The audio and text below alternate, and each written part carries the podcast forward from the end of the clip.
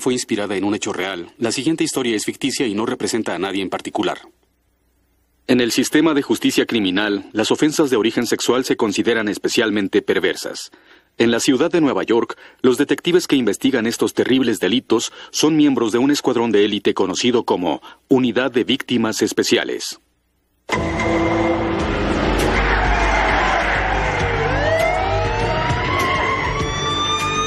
Ahí está. El avión ha despegado, capitán.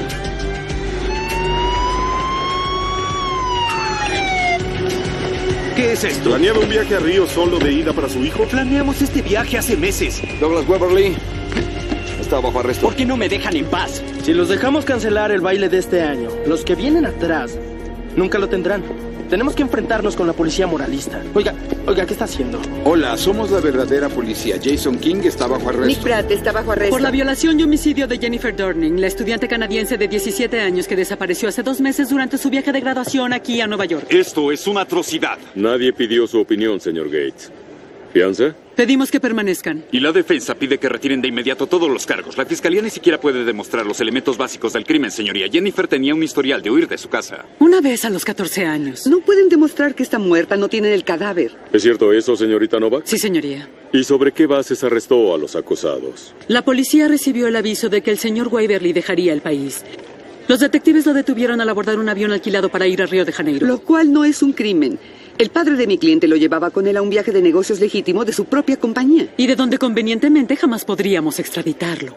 ¿La fiscalía tiene evidencias de que existió una violación o un homicidio? Más que suficiente para un arraigo, señoría. ¿Podría compartirla con nosotros, abogada? Tenemos un video donde los acusados sirven alcohol a la víctima antes de su desaparición, pero aparte de eso no estamos preparados para divulgar más información. No tiene nada más, señoría. No pueden demostrar homicidio sin un cadáver o violación sin una víctima acusadora.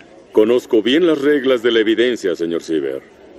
Por el cargo de poner en peligro el bienestar de un menor, los acusados quedan liberados. Señoría, pido que la Corte solicite los pasaportes de los acusados. Enterado. Sin embargo, hasta que la Fiscalía no ofrezca indicios seguros, no tengo más alternativa que acceder a la moción de la defensa. Los cargos por violación y homicidio son retirados.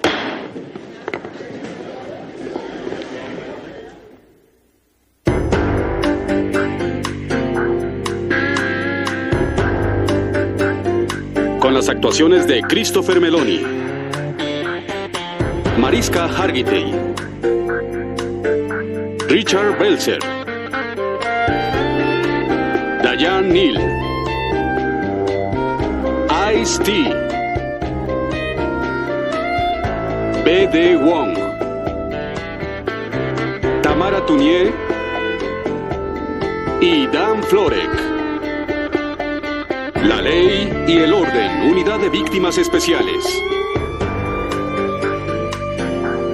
Hoy presentamos Desaparecida. Teníamos que arrestar a los tres, Casey. Hiciste lo correcto. Quise dar un golpe fuerte y fallé. Era un movimiento difícil, nos diste tiempo. Sí, hasta que el fiscal se entere y me corten en filetes como pescado. A menos que encontremos el cadáver de Jennifer. Pues era difícil, no tengo idea. Muy bien, vamos a repasarlo una vez más, a ver si no he omitido algo. De acuerdo. Sabemos que Jennifer fue al dance club con sus amigos y salió del dance club a las 11.30 con Nick, Doug y Jason. Y regresó a su habitación en el hotel antes de la una.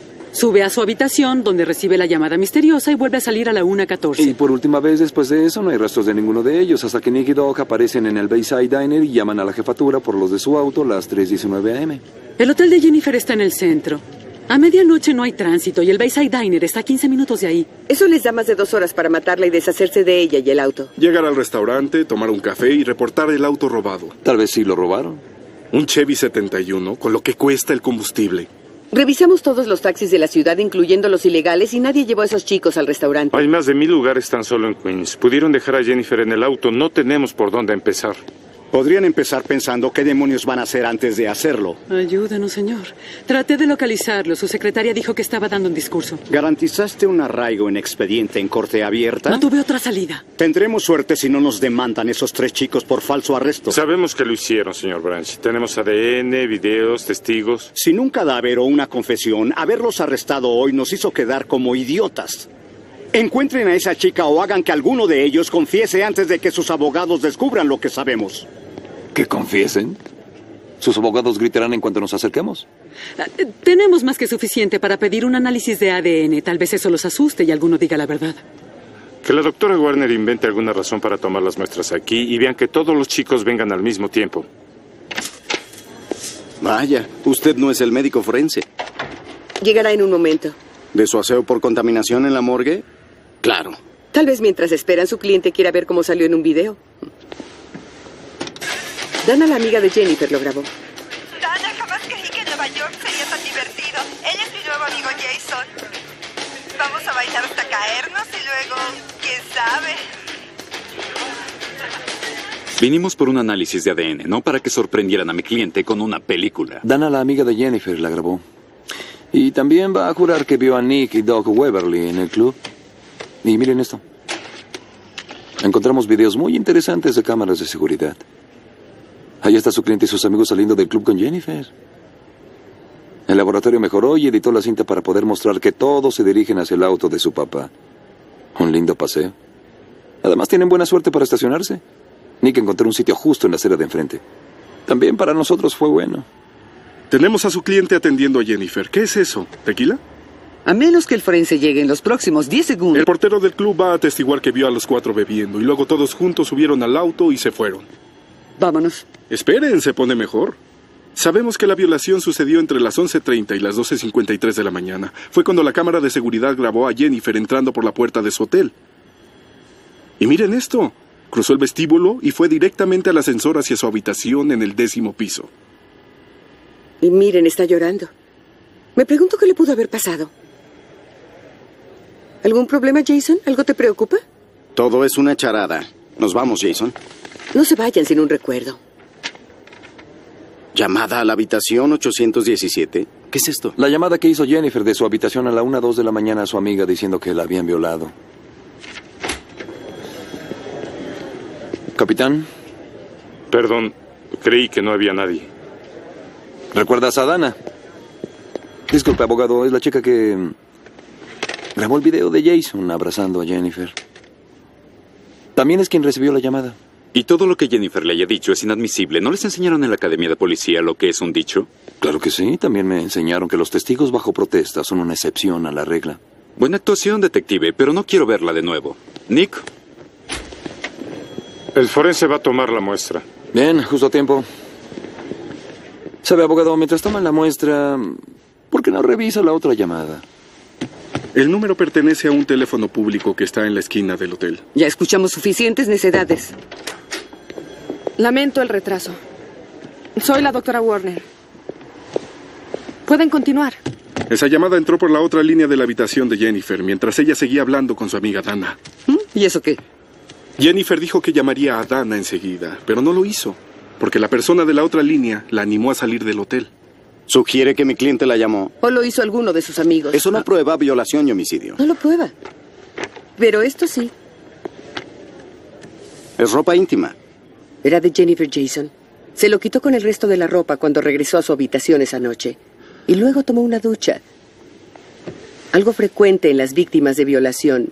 Para lavarse el recuerdo de ustedes. Ya sé lo que intentan hacer. El fiscal les ofrecerá un trato si nos dices qué fue lo que hicieron. No entendió. Yo jamás diré nada malo sobre Nicky.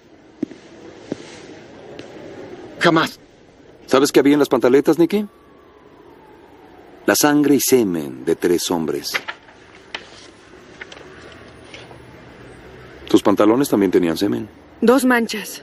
Dos tipos de ADN. No tardaré en compaginar esto con aquellos. Esa muestra es su boleto de ida a Sing Sing. Todo fue idea de Jason. Mi primo nos metió en este enredo. Jennifer se acercó a Jason en el club. Ella dijo que debíamos irnos de ahí y lo hicimos. ¿A dónde fueron?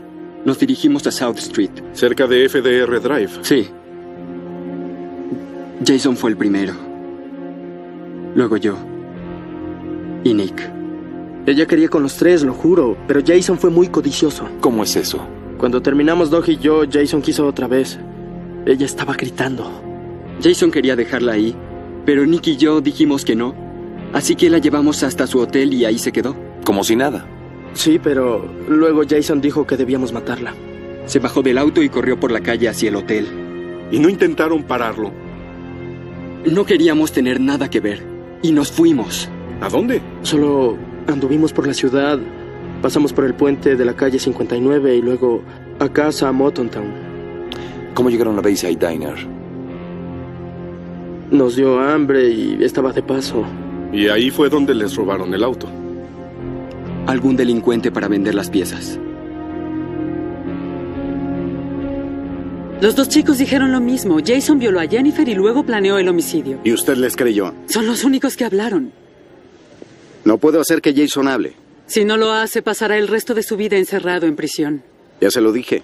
¿Y el que le dijo? Que prefiere saltar del puente de Brooklyn antes de delatar a su primo Nicky. ¿No le ha dicho algo? No. Pero le diré una cosa. Este chico es gentil. Demasiado bueno para asesinar. Es un pianista prodigioso. Estudia en Juilliard. ¿Dónde? ¿En Juilliard? Todos los martes de 3 a 4. ¿Tus padres te traen a la ciudad? Tomo el tren. A la estación Penn. ¿Qué tren tomaste el martes pasado? El de las 4.31 a Hicksville. Como siempre. ¿Cómo viajas de la estación a Juilliard? En subterráneo. ¿Tren número uno de la calle 66? Sí. ¿Por qué? Policía, línea caliente. Doc Waverly se irá a Río mañana en un avión privado. La llamada fue realizada desde un teléfono público de la estación del subterráneo de la calle 66 el martes a las 4.07. ¿Qué hiciste, Jason? ¿Cubriste el teléfono con tu suéter? No. No fui yo. La señorita Novak y la policía ya saben que Doug Waverly llamó a tu casa esa mañana. Doc te dijo que se marchaba. Intentabas proteger a Nicky, ¿no es así? Nicky es mi primo. Nicky y su supuesto amigo Doug te echaron la culpa de todo lo sucedido. Tratan de clavarte a la pared para librarse ellos. No los dejes.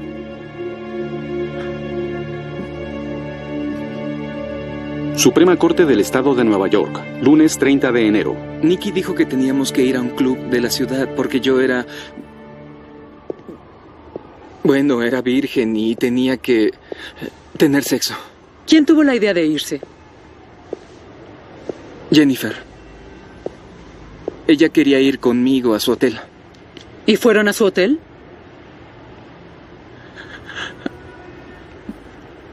Jason, por favor, responde. No. No puedo. Fuiste requerido para que atestiguaras aquí hoy y estás bajo juramento. Vas a decir la verdad o irás a prisión. Le ruego, por favor, no me obligue. Tú me dijiste que Nick Pratt y Doug Waverly ofrecieron llevarte con Jennifer a su hotel, ¿cierto? Sí, Pero en lugar de eso, Nicky condujo al centro hasta el FDR. sí. ¿Tuvieron sexo en el asiento trasero del auto? Yo no la violé. No, ella. Ella dijo que sí. Le juro, le juro. Dile al jurado lo que pasó después. Cuando terminamos, yo me bajé del auto. Y Nicky dijo, ahora es nuestro turno. Él y Doc subieron. Y la violaron. ¿Y cuando terminaron? Fuimos a llevarla. Como a una calle de su hotel. ¿Y luego qué dijo Nicky? Jason, por favor, dile al jurado lo que dijo tu primo Nicky. Dijo que debíamos matarla. Para que no le dijera a nadie lo que pasó. ¿Intentaste detenerlos? Les dije que estaban locos. Pero Nicky y Doc dijeron que lo harían. Así que me bajé del auto. Y me fui ¿A dónde fuiste? a la estación Penn. Tomé el tren a casa. Tal vez si me hubiera quedado ahí, Jennifer estaría viva.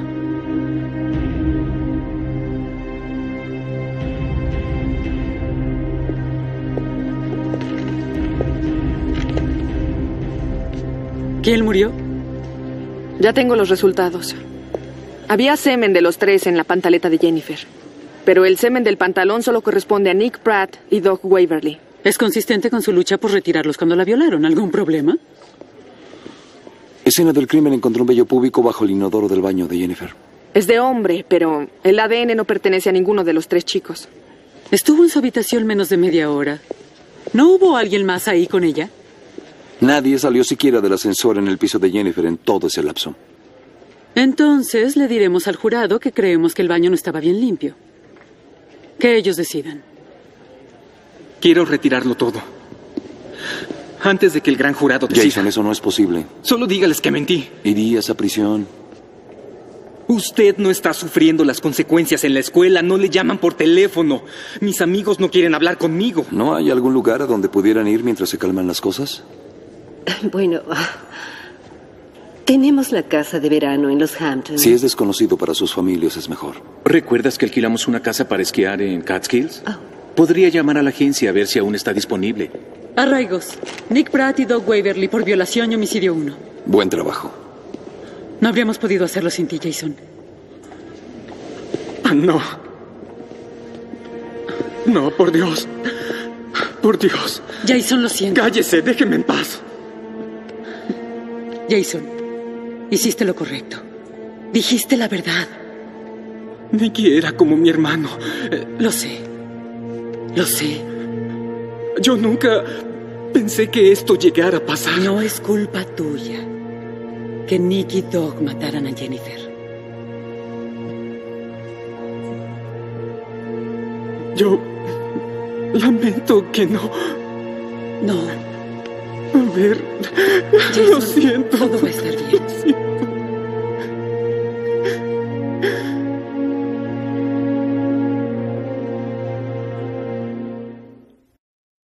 Revisamos todos los videos de la cámara de seguridad del Thor Palace. Jennifer Durning salió a la 1.12 de la mañana y jamás se le volvió a ver. ¿Cuándo tomaron el caso? A las 8.30 de la mañana nos pidieron acudir por una llamada al 911 sobre una víctima de violación desaparecida. ¿Quién llamó? A Dana Simpson, una compañera de Jennifer. ¿Cómo supo Dana que Jennifer había sido violada? Jennifer llamó a Dana después de la violación y le dijo lo que había pasado. Mm, Dana llamó al 911 cuando Jennifer no aparecía. Detective Stabler, ¿con quién fue vista Jennifer por última vez? Con los dos acusados saliendo del dance club a las 11.30 esa noche. No es cierto. Un exabrupto más, señor Pratt, y será conducido a un separo. Por favor, continúe, detective. También los tenemos grabados en video saliendo del dance club con Jennifer. Gracias, nada más. Solicitó a la unidad de escena del crimen que buscara huellas en la habitación de Jennifer. No había evidencia. Un simple sí o no, detective. No. Porque no quería tener que decirle al jurado que no había huellas de los dos acusados en el lugar. Objeción, llega a conjeturas sin evidencia. Al lugar, el jurado debe ignorar lo declarado por la defensa. Cuidado, señor Gates. ¿Estaba usted presente cuando el detective O'Halloran encontró un vello púbico en el asiento del inodoro de la habitación de Jennifer? Sí, ahí estaba. ¿Pertenecía a alguno de los acusados? No, ¿Pertenecía a Jennifer Dorning? no, No tiene idea de quién pertenecía, ¿o sí? no. ¿Y cómo puede estar tan seguro de que los dos acusados violaron y asesinaron a Jennifer? El semen que había en la ropa interior de Jennifer pertenecía a ellos. Solo prueba que tuvieron sexo con ella, no que la violaron. ¿Hay alguna pregunta, abogado? Detective Stabler, ¿tiene idea del sexo de la persona que dejó el vello público en el sanitario? Objeción. Todos a mi oficina ahora. No permitiré que los dos desvíen al jurado con una pista que no tiene ningún sustento. Nuestros clientes tienen derecho a presentar una defensa legítima. Solo si me demuestran que es legítima. Frente al asistente del fiscal, no puede obligarnos a revelar nuestra estrategia de defensa. Entonces presento una moción en límine para eliminar preguntas sobre el vello. Que yo concederé a menos que puedan convencerme de que se relaciona con algún sospechoso. La presencia de otro varón en la habitación del hotel de Jennifer no prueba que sus clientes no la hayan violado. La compartiremos con usted, juez, pero solo en privado, sin la señorita Novak presente. Señoría, me opongo a esa solicitud. Lo entiendo. Pero tengo que ser justa, Casey, y esto lo diré frente a ti. Si tengo la más mínima sospecha de que este bello es solo una cortina de humo, no lo podrán mencionar, ¿está claro? No pudimos omitir a otro sospechoso. La defensa debe haber convencido a la juez Donnelly. ¿Por un bello en el sanitario? ¿Eso los hace inocentes? Procesa un caso de homicidio sin un cadáver. Un cabo suelto como ese basta para que el jurado tenga una duda razonable. Casey, analizamos a todos los compañeros del viaje de Jennifer y a sus guardianes que fueron con ellos. ¿Y de dónde salió ese bello? Pudo pertenecer a cualquiera de los hombres que se hospedaron en ese hotel. O algún empleado que usó su llave maestra para entrar a usar el sanitario. Cosa que no podemos ver porque no hay cámaras de seguridad en los corredores. Pero sí en los ascensores, y nadie bajó en el piso de Jennifer antes de su violación o cuando salió más tarde. ¿Y cómo pudo entrar? Tal vez Jennifer le abrió o forzó la cerradura. ¿Revisaron los videos de antes de que Jennifer regresara o después de que salió? Cuidadosamente y no la vimos. Pues vamos a estar seguros. Revisemos los videos para ver a todas las personas que bajaron del décimo piso, desde el día en que Jennifer llegó a la ciudad hasta la mañana en que llegamos al hotel. Son la décima pareja que veo besándose en el ascensor. Ojalá les quede energía para la luna de miel. ¿Sí? Bueno, yo tengo una pelea en el número 3. Creo que la luna de miel terminó para estos. No quisiera estar en medio de ellos. ¿Qué les parece el disfraz de Luca Brasi? Un par de años y 100 kilos y serías tú, Monch. La espalda de su chaqueta parece estar desgarrada. Capitán, ¿quiere ver esto, por favor? ¿Qué es? Creo que oculta algo bajo la chaqueta. Bajó en el décimo piso. Una hora después de que Jennifer se marchó por última vez, adelántalo a ver si se marcha. Todo lo que sube, baja. ¿Cómo no lo vimos? Ahí está. Veinte minutos después. Solo que esta vez lleva un abrigo en el brazo. Es el que llevaba Jennifer al volver de la violación. Que no llevaba cuando salió media hora después. Lo tomó de su habitación después de usar el inodoro. ¿Cómo obtuvo la llave de Jennifer? Bueno, Jennifer llevaba su bolso en el dance club, pero cuando regresó al hotel después de la violación, no había bolso. Tal vez lo oculta bajo la chaqueta. Busquemos por el vecindario a ver si alguien lo conoce. Bar del Santos, viernes 17 de febrero. Se llama Kate Willis, alias el ebrio amistoso del vecindario. Justo donde debe estar cualquier alcohólico respetable en las mañanas. ¿Kate Willis? Durbo. ¿Durbo? Um, debe ser búlgaro. Kate se cree el embajador de Bulgaria en Washington. Ah, usted sí sabe quién soy. Tengo órdenes de confirmar su identidad.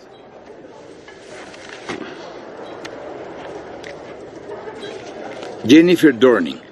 Señor, tendrá que acompañarnos a la jefatura de inmediato. ¿Podría decirme dónde encontró esto? Ah, de unos chicos. ¿Fueron estos chicos? Estos. ¿Cómo conoció a los chicos? Me dieron 50 dólares para que hiciera una llamada telefónica. ¿Qué tenía que decir? Tengo su pasaporte. Por favor, venga al teléfono público de la esquina. Y yo se lo devolveré. 50 dólares. ¿Y luego qué? Ah, una chica apareció y ellos la subieron a su auto. ¿Esta chica? Sí, sí. ¿Está aquí el secretario Baker? ¿En qué año estamos, señor Willis? 1989. El bolso y abrigo de Jennifer estaban en la casa llena de cucarachas de Willis.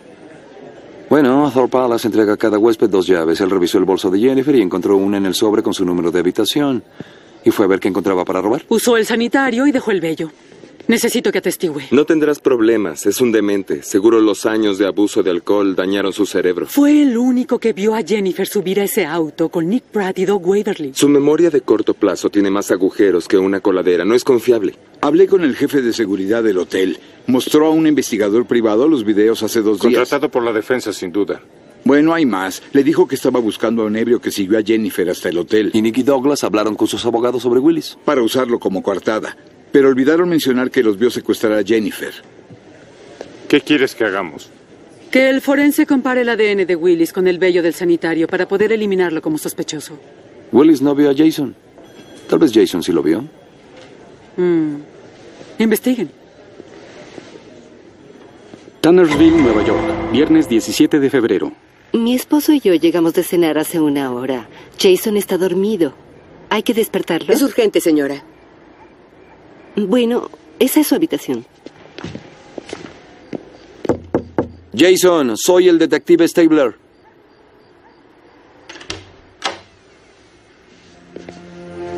¿Jason? ¿No está?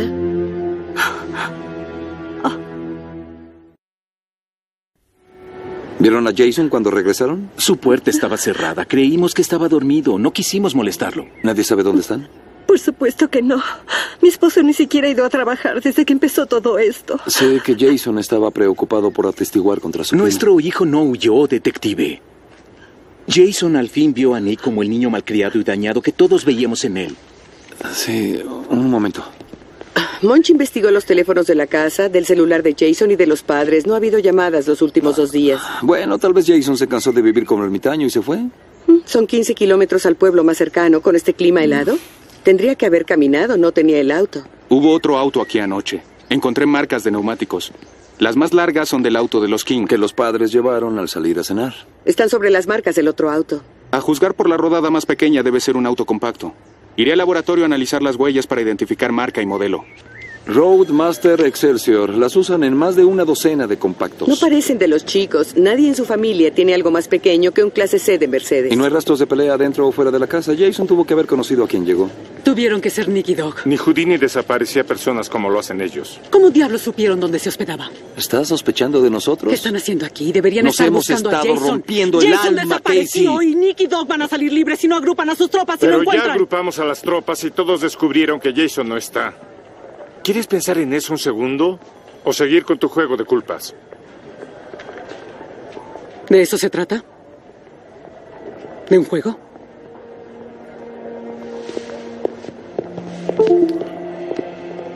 Permíteme.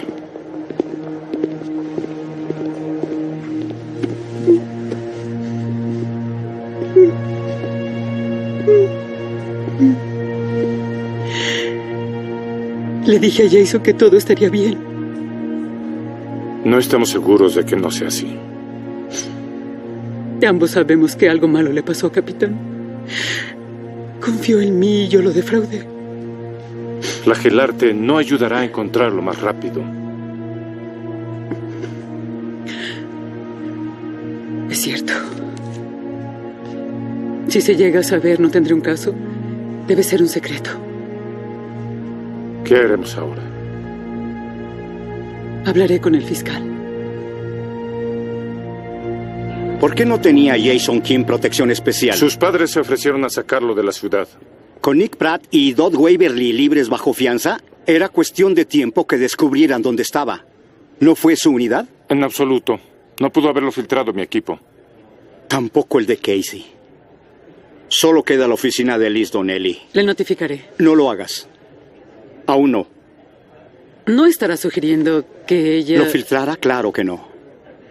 Pero en su personal no puedo confiar plenamente. Si detuviera el juicio ahora, se gestaría un problema legal. No podríamos volver a procesar a los chicos por estos cargos, ¿Y no pueden leer el testimonio de Jason ante el gran jurado? solo demostrando que fue herido. La enmienda 14 les da derecho a Nick y Doc de enfrentar a su acusador. Si no encontramos a Jason rápido, me quedaré sin testigos. Pues busca más, mantén el caso vivo, gana todo el tiempo que puedas. Parte del juicio 29, miércoles 22 de febrero. Dan, a la noche que Jennifer desapareció, ¿fue su idea acudir al dance club? No, fue idea mía. ¿Y era una chica promiscua? No, por el contrario. Bueno, le gustaban los chicos, pero no era una mujer fácil ni nada de eso. ¿Era muy fiestera en casa? No mucho, pero quería divertirse en Nueva York. ¿Cómo iba en la escuela? Jennifer era una alumna sobresaliente. De hecho, ya la habían aceptado anticipadamente en la Universidad McGill de Montreal. ¿Sabes si alguna vez huyó de su casa? Solo una vez. Tuvo una discusión con su madre y fue a mi casa. Se quedó a dormir ah, en el cuarto de visitas y se fue a casa por la mañana. Señoría, este es el décimo testigo que nos ofrece el mismo testimonio. Aproxímense.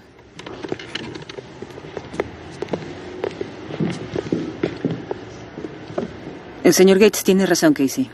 El jurado debe conocer a la víctima. Lo sabemos, Jennifer es una buena chica. La señorita Novak derrocha el tiempo de la corte. Agradezco que cuide tanto mi itinerario, pero yo me encargo de eso. Está tratando de ganar tiempo, señoría. No tienen derecho a decidir cómo presento mi caso. Y se está volviendo un poco redundante, Casey. ¿Dónde está su testigo estrella, Jason King? Eh, tengo otros cinco testigos de carácter y... No, ya no. Presente a Jason ahora. No está aquí. Pues hazlo venir. Para mañana. Tenemos problemas. Lo escuché. No podemos confiar en que la policía lo encuentre. ¿Algún consejo? Cuando te ataquen, reúne las carretas. Regresa a tu oficina, Casey. Relájate, respira. Y luego te espero en mi auto a las seis. ¿Iremos a algún lugar? Arthur, Casey. Tenemos que hablar contigo. En mitad de un juicio no lo creo. La defensa tuvo su momento privado contigo. Y en la oficina, no mi casa. Esto es diferente. ¿Podría salir un momento?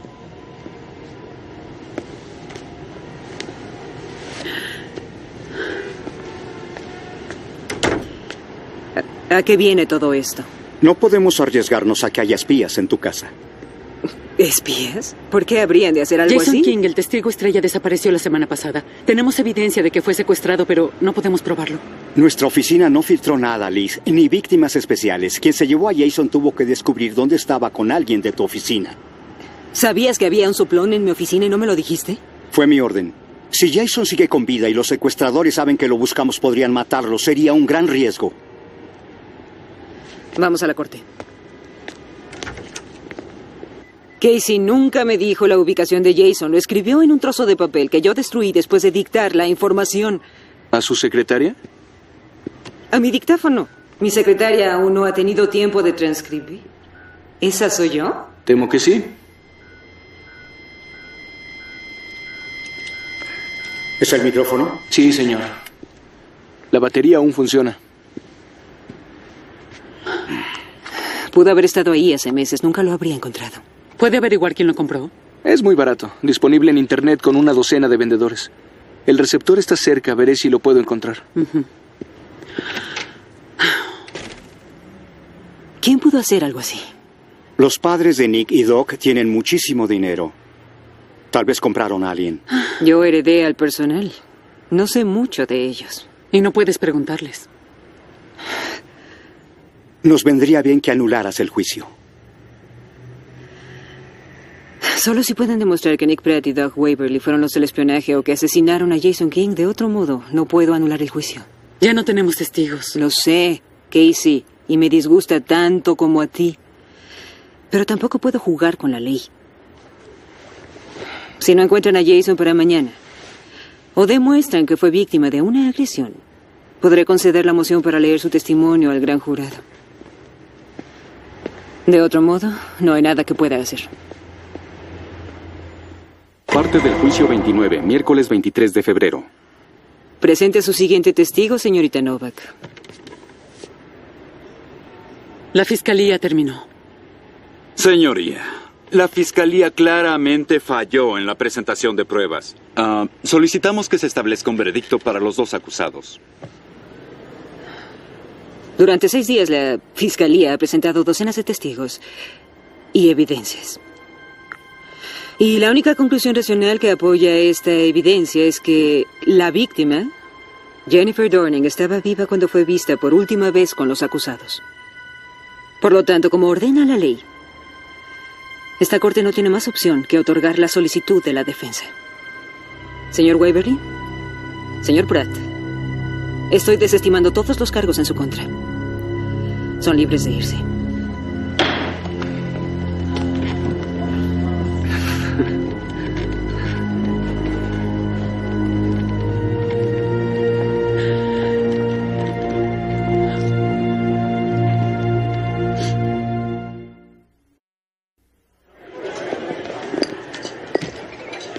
Prefiero cóctel de camarones como entrada. Esto es la entrada. Soda con limón. Ese almuerzo líquido no cambiará lo que pasó. No, pero ayuda a olvidar. Hiciste todo lo que pudiste. Tuve que mirar a los padres de Jennifer Dorning y decirles que su hija jamás recibirá justicia. Porque dejé a Nick Pratt y Doug Waverly libres de todo cargo. Eso no fue culpa tuya. Pero lo será si los dejas sin pagar por otro y no intentas detenerlos. No hemos encontrado a Jennifer. ¿Qué te hace creer que Jason va a ser diferente? Porque quien plantó ese micrófono en mi oficina sabe qué pasó con él. Y tú vas a descubrir a esa persona, así debas interrogar a todos los que trabajan en la corte. Este juicio terminó. Prepárate para el siguiente. ¿Ha existido alguna llamada extraña? ¿Alguien buscando información sobre la juez? No, señorita Novak, no he sabido de nada. ¿Alguien vino mientras la corte no estaba en sesión? Nadie sospechoso, si a eso se refiere. Tal vez a deshoras. Digo, ¿usted nunca se queda? Todo el tiempo. Pero nunca viene alguien a la oficina del juez excepto una oficial de la corte. ¿Eso es rutinario? Eh, no lo es. Ella usó el baño privado de la juez. ¿Cuándo fue eso? Una semana antes del juicio. Me quedé hasta tarde trabajando, salí a comer algo y cuando regresé ella salió de la oficina de la juez. ¿Ella? Sí, una chica nueva. Apenas la asignaron. Am, creo que se llama Emily. ¿Quería verme, señoría? Oficial McCooper, ¿qué estaba haciendo sola en esta oficina hace dos semanas? Estaba enferma y no creí llegar al sanitario de damas. Su oficina era la más cercana y entré a usar su baño. ¿Eso fue antes o después de plantar esto? ¿Qué es eso? Un micrófono. Y debe saberlo porque el receptor estaba en su casillero abajo. Yo escucho música con eso. No es cierto. ¿Y cómo puede comprar un Mercedes último modelo con el salario que gana aquí? Mi padre me compró el auto Querrá decir su papacito, Nick Pratt. porque mi antiguo auto se estaba desarmando. Pero resistió lo suficiente para llegar a un lugar lejano y recoger a Jason King. No sé de qué están hablando. Ah, De lo que hablamos, jovencita, es de una vida en prisión sin libertad por asesinar a un testigo de un crimen. Siéntese. Siéntese. Tenemos el auto 89 que intercambió. Los neumáticos coinciden con marcas que encontramos afuera de la casa donde se hospedaba Jason King. Nuestra unidad de escena del crimen va a analizar cada centímetro de ese auto. Si encontramos un cabello, una gota de sangre, que contenga ADN de Jason, Nicky, Nicky no dijo que fuera a matar a Jason. Quería hablar con él, pero no sabía dónde se encontraba. Te pidió que espiaras en mi oficina y te pagó por ello con un auto nuevo. Eso fue un obsequio. ¿Tiene relaciones con Nicky Pratt?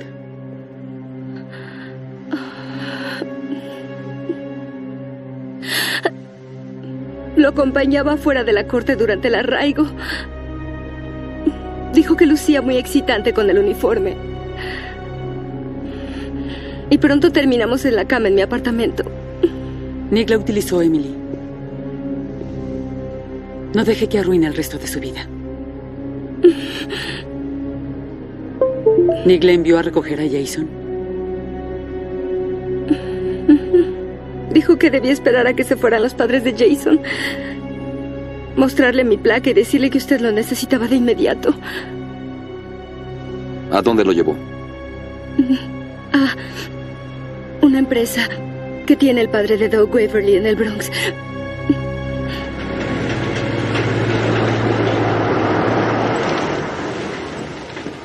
Gracias, abogada, pero el señor Waverly padre está tan seguro de que Doc no mató a nadie aquí que nos dejó entrar. ¿Hubo algo? Escena del crimen y los perros siguen buscando. Solo encontramos mucha basura. Quizá el oficial de la corte trajo aquí a Jason, pero Nicky Doggy lo llevaron a otro lugar. ¿Saben qué creo? Si conocen esta zona también, tal vez el cuerpo de Jennifer no está en Queens. Debe estar por aquí. El Bayside Diner está a 10 minutos por el puente Troxneck tomando la autopista Clearview. Pero ¿cómo llegaron ahí sin el auto? Tuvieron que conducir algo. Significa que se encuentran en cámara escondida, ¿verdad? Con tanto polvo y suciedad opacando las lentes de las cámaras, ¿cómo es que rostro y matrícula se ven tan claros? Como te ve un satélite espía cuando estás en el baño desde 30.000 kilómetros de altura. Vaya, aquí están.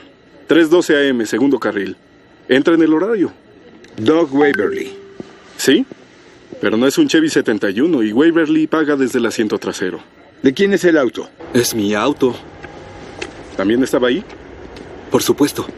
¿Dónde pasó por ellos? En el Centro Bay Plaza, el estacionamiento.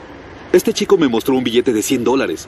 Me dijo que sería mío si los llevaba de Neck hasta Queens. ¿Le dijeron qué le pasó a su auto? Sí, fue remolcado. Por la policía. Departamento de Policía de Nueva York, sábado 25 de febrero. Lo tengo.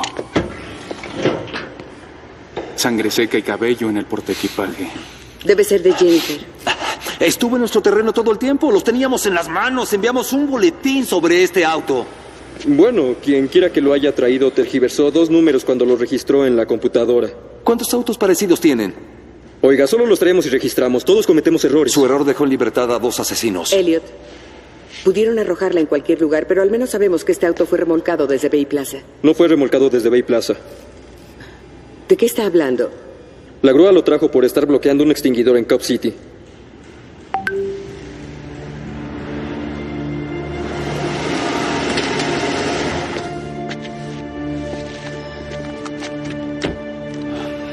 Esta es la dirección. Justo frente al río. Fueron a arrojar a Jennifer y cuando regresaron su auto ya no estaba. No encontraron taxis aquí, caminaron 10 calles hasta Bay Plaza. Donde compraron su pase por el puente hasta el restaurante de Queens. Llamé a aviación, enviarán un helicóptero. Trajimos dos perros, uno seguirá el rastro de Jennifer y el otro de Jason. Detectives, tenemos un zapato de mujer. Él no se mueve, debe ser el rastro de la mujer. Lo reconozco, he visto los videos mil veces. Jennifer llevaba esos cuando salió del hotel. Si la arrojaron al río, Dios sabe dónde podrá salir. Si es que sale, significa que Jason pudo tener el mismo fin. Aquí tenemos algo, vengan. ¿Qué es? Jason se quedó atorado en el puente. Pues qué suerte.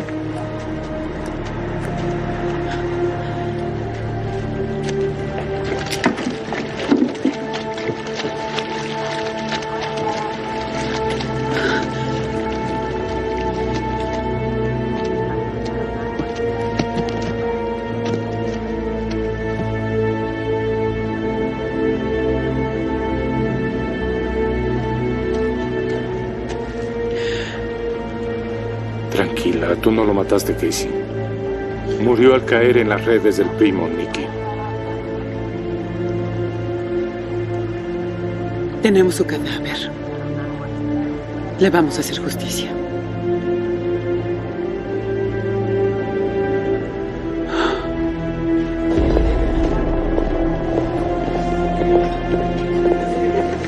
Hagan una escena y avergüencen a nuestras familias y les juro que los demandaré por acoso. Resérvelo para después del juicio, señor Waverly. ¿Cuál juicio? Nick Pratt, Doug Waverly, están bajo arresto por el homicidio de Jason King. No pueden probar que matamos a alguien. ¿Te gusta el pescado? Te encantará lo que pescamos en el río.